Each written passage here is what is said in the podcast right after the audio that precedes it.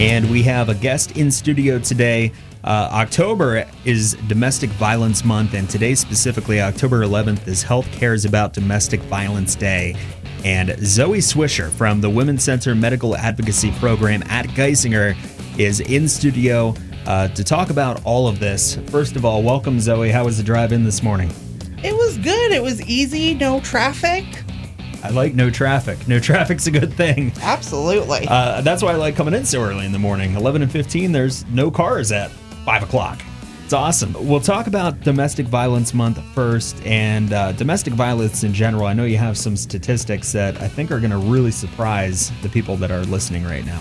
All right. So, one in three women and one in four men, actually, and then nearly half of the LGBTQ plus community will experience domestic violence at one point, point in their lifetime. Uh, and there are about 3,030 victims who are served in a day in Pennsylvania. And on a typical day, there's nearly 20,000 phone calls that are placed nationwide to domestic violence hotlines. Wow, 20,000 every day. Yeah. Wow, that's a big, big number. So, the Health Cares About Domestic Violence Day, Zoe, what is that exactly? So, it's a nationally recognized day that takes place annually on the second Wednesday of October. It's an awareness raising day that aims to reach members of the healthcare and advocacy communities to offer education about the critical importance of universal education to promote healthy relationships address the health impact of abuse, and offer warm referrals to domestic violence advocates.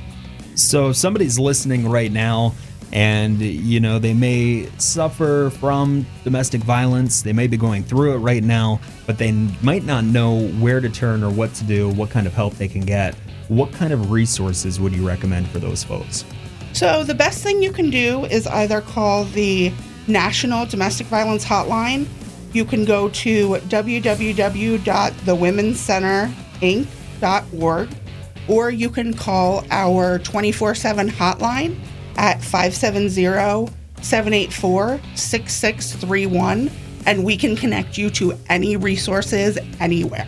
All right. Well, we're going to post this information on the Hannah Radio Facebook page too, so people can go there. Where else can they go if they want more information about your services? Going to that website, that www.thewomenscenterincorporated.org, is the best place to get all of our information. So, thewomenscenter.org is where you want to go. Yep.